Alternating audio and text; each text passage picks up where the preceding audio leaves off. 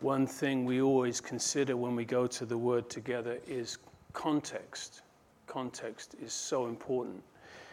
And we have been going through this book, and you may remember in the last chapter, chapter 12, the focus was on Jesus' return. And he was speaking to the audience that they would be ready and waiting and expecting him when he would, when he would come. And certainly the, the Jews, that generation, although there were a remnant that believed, that generation were not ready. And though the signs were clear and he had his ministry, they were not ready and they did not accept him. The end of chapter 12 ends with this. He says, Hypocrites, you can discern the face of the sky and the earth, but how is it you do not discern the time? They were hypocrites because they knew the signs, and yet Despite those signs, they rejected him as the Messiah. And then he uses the illustration of one who would be going to the judge, and it would be important and valuable for him that he would sort out his accounts, settle his accounts before he would come to the judge.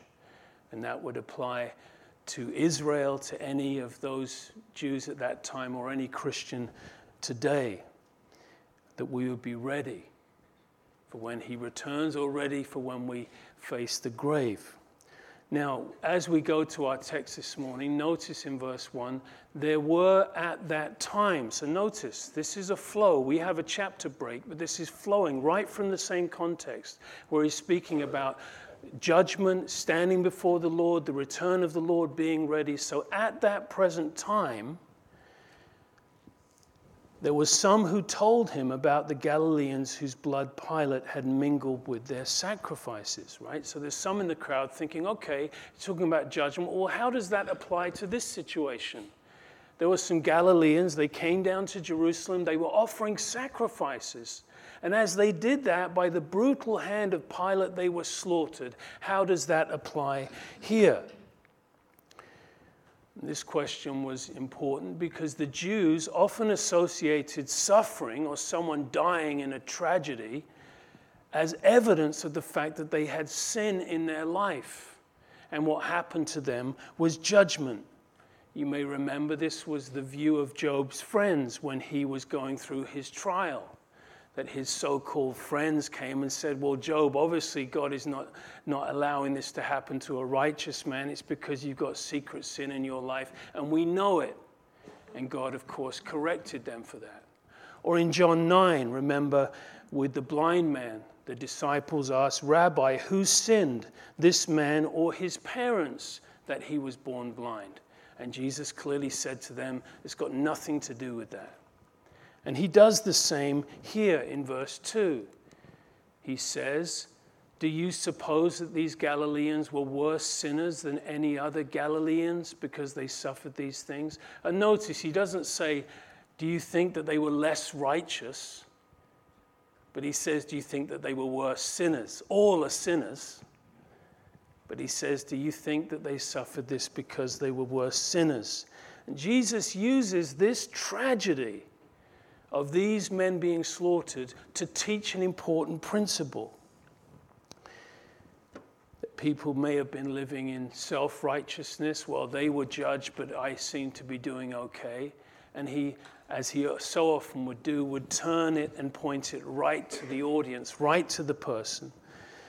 Many concluded uh, judgment, and Jesus corrects them. And it's the same today. Have you ever heard anyone talk about karma?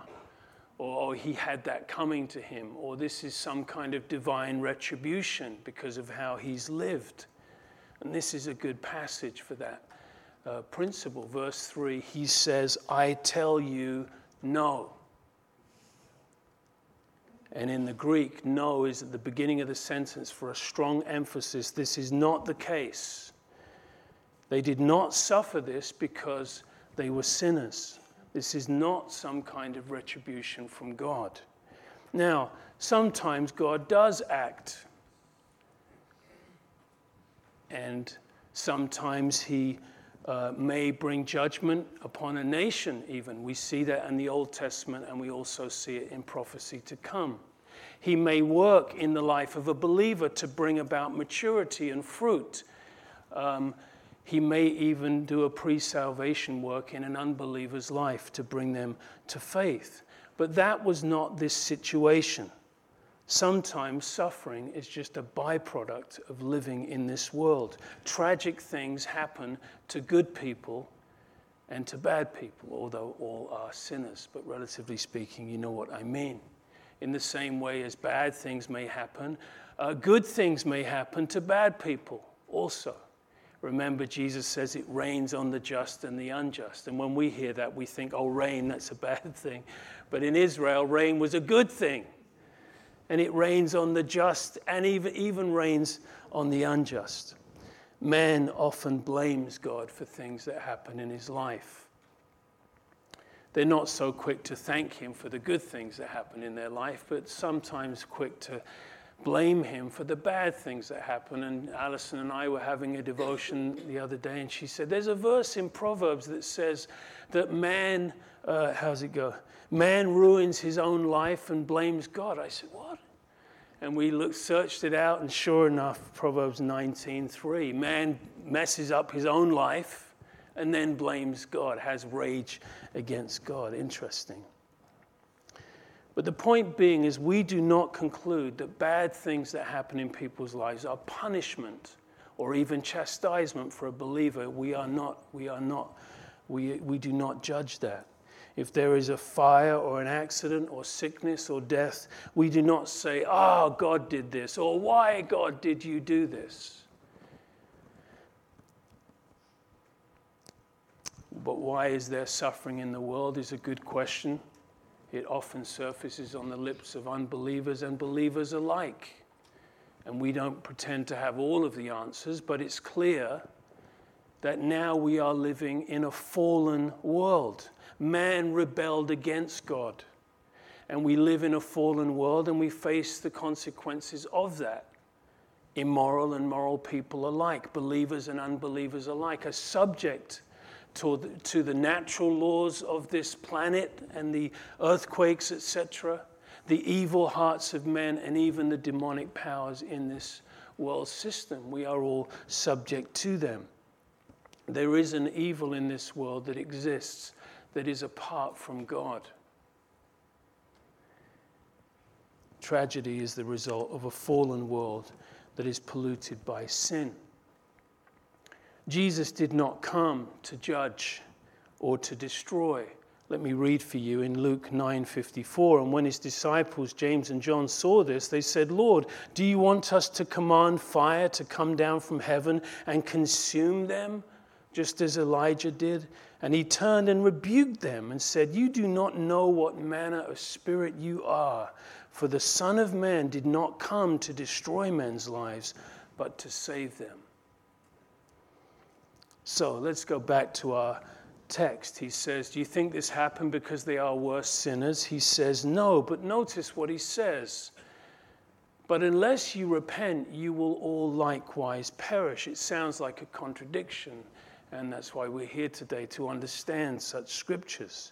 He also uses another story to drive home the same point. In the next verse, he brings what was probably a recent local tragedy in Jerusalem, in the region of Siloam. And he says, Or those 18 whom the tower in Siloam fell and killed them, do you think that they were worse sinners than all other men who dwelt in Jerusalem? And again in verse 5, he says, I tell you, no. Nothing to do with their sin. But then he says, again, he turns to the audience and he says, But unless you repent, you will all likewise perish. And often we have that question and we ask about those people and what about the people in Africa and what about, and often God will say, What about you? I'll worry about them. I love them, I died for them, but what about you? That you are accountable for the light that you have. Now, what does he mean? Unless you repent, you will all likewise perish. Again, we have to rely on the context. That generation of Israel rejected Jesus as the Messiah. And there were prophecies that Jerusalem would actually be destroyed as a result of that. It was fulfilled in AD 70.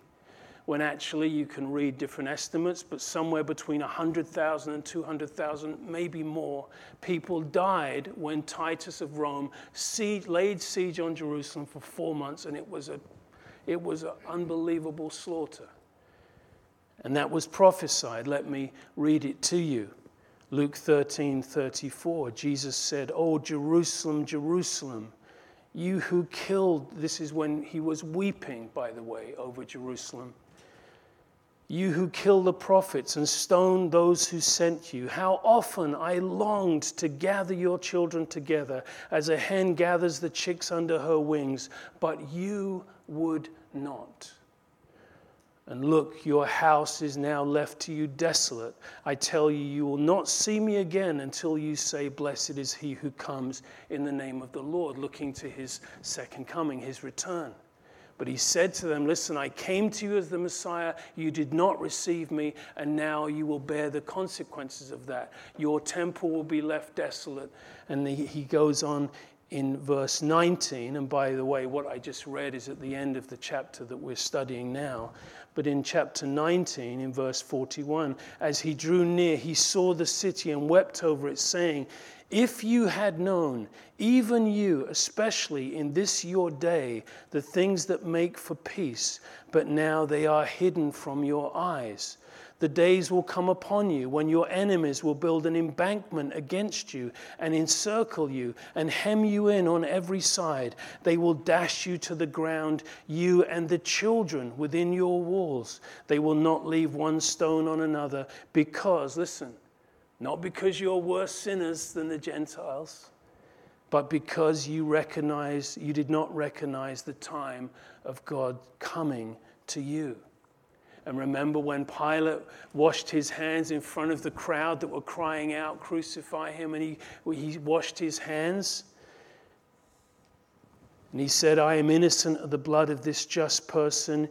It's over to you. And all the people answered and said, His blood be upon us and our children, or in other words, the next generation. And that's what happened. In 70 AD, about 40 years later, judgment came. So he's warning them, that generation, listen, unless you repent, the same will happen to you. And many did face that event. But when Jesus speaks about the need for repentance, he's addressing a much greater tragedy than what happened to those Galileans in Jerusalem or what happened to those Jews when the, when the tower fell on them. And that's what we'd like to speak about for a moment now. If someone would die without faith, without repentance, without looking to Jesus as their Savior, then in that sense, when they perish, they face spiritual death, separation from God.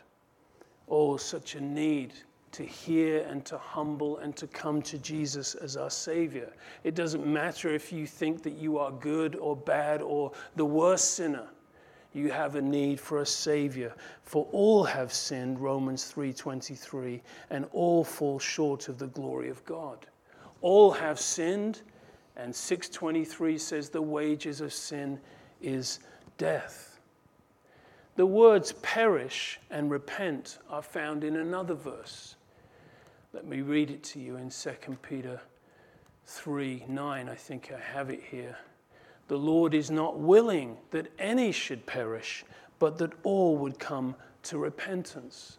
And to repent means to change my mind, to turn, to change my mind about sin, to change my mind about my need for salvation, to change my mind about who Jesus is and turn to Him. And this is where we lean into the good news. For in John 3:14, it says, Jesus says, as Moses lifted up the serpent in the wilderness, even so must the Son of Man be lifted up, that whoever believes in him should not perish. There it is. Wow. What incredible words that we have the privilege of saying and hearing and believing this morning that whoever believes shall not perish. Whoever turns in their heart and looks to the Savior in faith shall not perish. what incredible news that is. And when he makes reference to the serpent in the wilderness, he's looking back to Numbers chapter 21. Oh, I do have it, yes. So Moses made a bronze serpent and put it on a pole, and so it was. If the serpent had bitten anyone, when he looked at the bronze serpent, he lived. Now, what astounds me about this is Jesus takes this story and he likens the Israelites looking to the brass serpent as faith in him. Just a look. And he likens that to what it means to believe in him and find salvation. It's amazing. He's asked to believe in a moment. You may remember and then John 3:16 of course following for God so loved the world he gave his only begotten son that whoever believes in a moment perhaps you remember that moment in your life when you first heard and you first believed. And perhaps you've had quite a journey since then but your salvation is sure there's an amazing story about Spurgeon in 1850, when he was 15 years old, he was walking up Hythe Hill in Colchester. He's, if you don't know him, one of the most famous preachers in, uh, in English church history. And because there was a snow blizzard, he had to turn aside. He came into this little Methodist chapel. There was about 15 people, and because of the snow, the usual minister wasn't there, so one of the deacons or someone got up probably had a trade like a tailor or something, and he got up. He wasn't the best speaker, but he got up by faith and he began to speak. And the text that day was Isaiah 45 22. Look unto me and be saved, all the ends of the earth. Spurgeon said he didn't even pronounce his words well, but that did not matter, for there was a glimpse of hope for me in the text. Spurgeon said he started like this My dear friends, this is a very simple text indeed. It says, Look.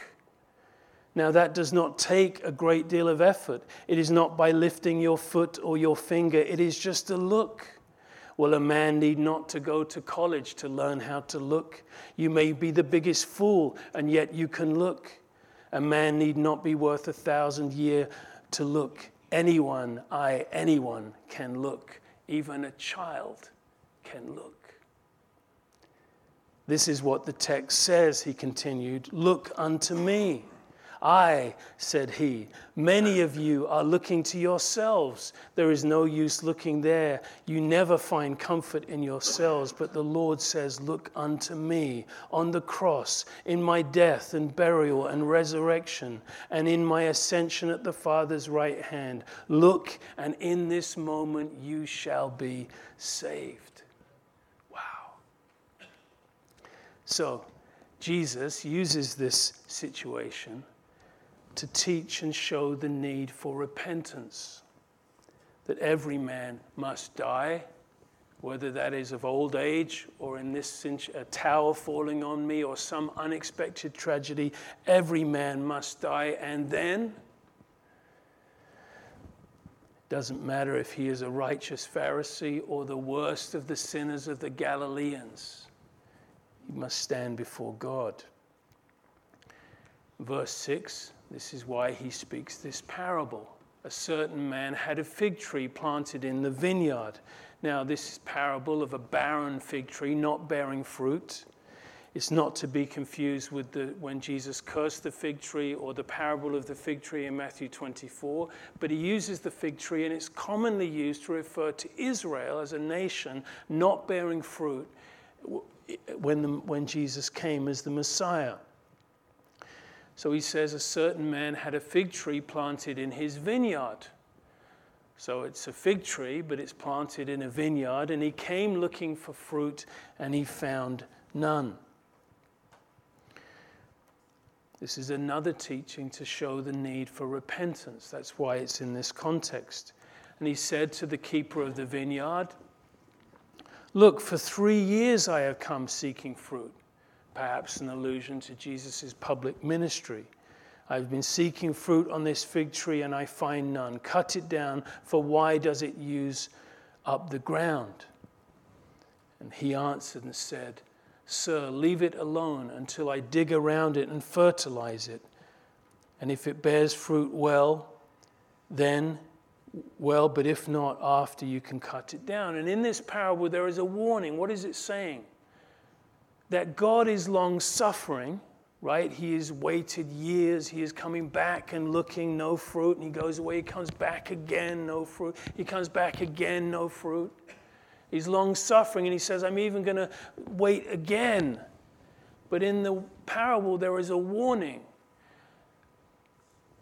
that the day of salvation is today. The time of repentance is this moment. And don't wait and don't put it off. Turn, believe, repent, and bear the fruit of repentance. This reminds me of the parable that Isaiah uses in Isaiah chapter 5, again regarding Israel, but certainly applies to all of us in terms of repentance and faith. God is looking for fruit. I'll read it to you in Isaiah 5 says, Let me sing to you, my well beloved, a song of my beloved regarding his vineyard. My well beloved has a vineyard on a very fruitful hill. He dug it up and he cleared out the stones and he planted it with the choicest vine. He built a tower in the midst and made a winepress. And so he expected it to bring forth good grapes, but it brought forth wild grapes. And now, O inhabitants of Jerusalem and men of Judah, judge, please, between me and my vineyard. Listen to this. What more could have been done to my vineyard that I have not done in it? Why then, when I expected it to bring forth good grapes, did it bring forth wild grapes? And I think this question can be echoed for us. What more could God have done? That he became a man, that he went to the cross, that he paid for our sin, that he gave us the inspired word, he gave us prophecies and preachers and messengers and the church and the Holy Spirit. What more could he have done than he has done? He has finished the work, he has made the gospel clear and lays it at the feet of men he calls for repentance. Now, repentance is one of those words that's thrown around and misused or even abused often in Christian circles. It's, it's used to lay a trip on people's lives. It, it, they make repentance a work that you do that merits salvation, but that's not repentance. Repentance is not a work that we do for God. Repentance is a is a turn. It is in my heart. I believe, I respond, I look to Him in my bankruptcy. And I, re- I say, God, I cannot produce fruit. I cannot produce fruit, but you. John 15, it says, Abide in, Jesus said, I am the vine, and you are the branches. And if you abide in me, you will not produce fruit, but you will bear fruit. And that's what the Christian life is about. God is not asking us of something that we cannot do. He's asking us of something that He will do through us yielding and believing and looking to Him. And the beautiful boasting of the gospel is how He salvages and changes a, a, a person's life. This is illustrated in the next event in this passage, and we'll close with this as he was teaching in the synagogues, behold, there was a woman who had a spirit of infirmity 18 years, and she was bent over, listen to these words, and in no way could lift herself up. When we read, I think, I wonder if this is here in this inspired account for a reason, after he's speaking about the need for repentance, the fruits of repentance, and then this story about a woman who had been suffering for 18 years and she could not lift herself up. It shows that it's his power that can bring change in a person's life. Dr. Luke, of course, notes how long she had been suffering Think of that for a moment 18 years of suffering. Think of those words. She could in no way raise herself up. She would want to. She would want to lift her eyes from the dust to the heavens. She would want to walk and live normally, but she could not. It speaks to my heart of the bankruptcy and the hopelessness of man if we are left to our own efforts, our own works, our own vain religious works and moral achievements. Cannot merit anything from God. We are completely at the mercy of His mercy and grace. So, verse 12, when Jesus saw her, he called her to him. Notice that. This was an opportunity of faith. He called her to him. And he said, Woman, you are loosed from your infirmity. And when he laid his hands on her,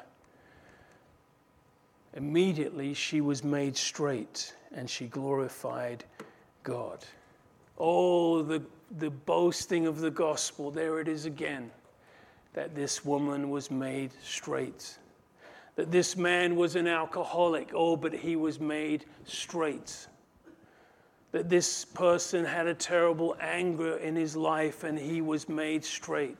That this person lived this way and he was made straight. The transforming power of the gospel and of grace and the Holy Spirit in someone's life. That there is no one too far, too lost, too sinful. That grace wouldn't embrace them and save them and change them.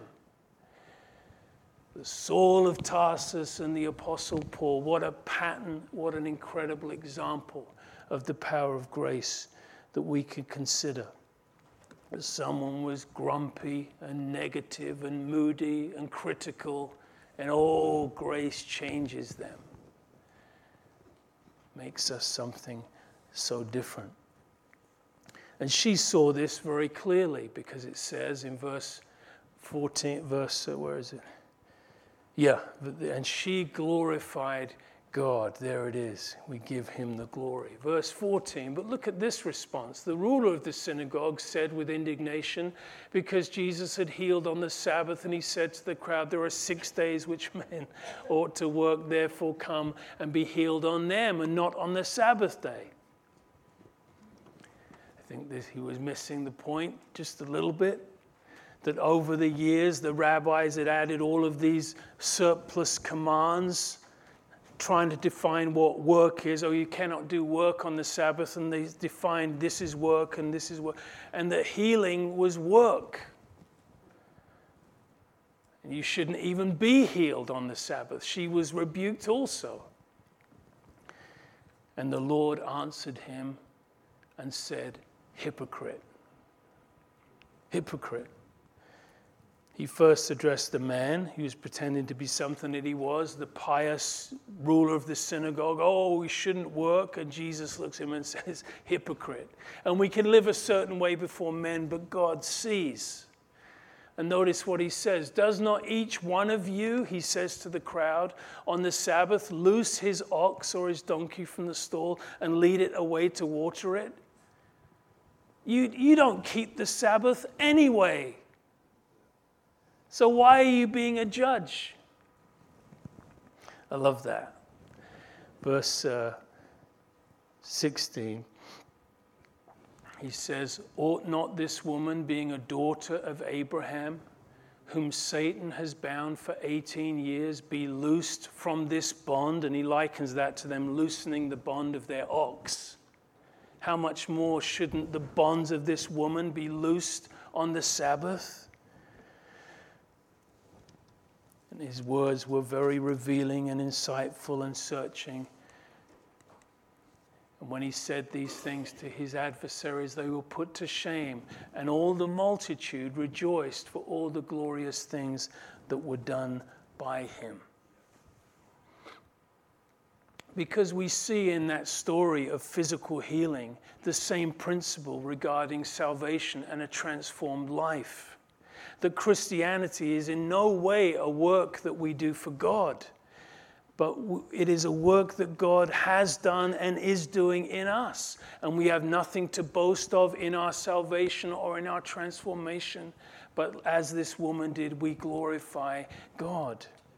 He came not to destroy, but to save. He came not to condemn, but to forgive. He came not to burden, but to set free. And we have been saved and forgiven and set free. And we heard, we turned, we repented, and we believed. And as it says here, let us rejoice for all the glorious things that He has done. Amen. Let's pray together.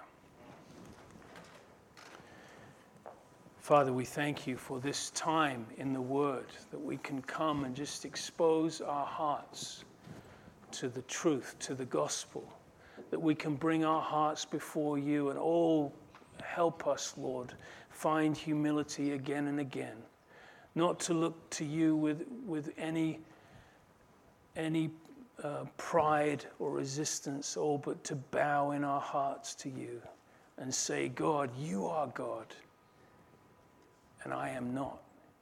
You are God, and you know all things. You are all powerful. You are everywhere present. You are eternal, and here I am with my limited view and understanding. Oh, but I bow to you in faith.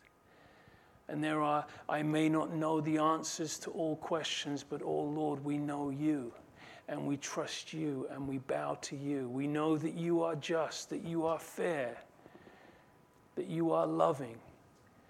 You sent your Son not to destroy men's lives, but to save. We thank you for the gospel. We thank you for blessed assurance for those who have put their faith and trust in you alone. And even in this moment, perhaps there is one here or listening online, and you are not sure of your salvation, or this is why he came. He is the Savior, and he came to save. Put your faith in Him today, even, and say, Jesus, please save me by your grace. I know I am not worthy. I am not righteous in myself, but I am a sinner.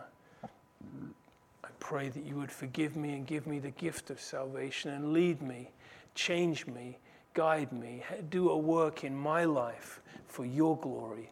In Jesus' name, bless these words to our hearts and lives. Amen.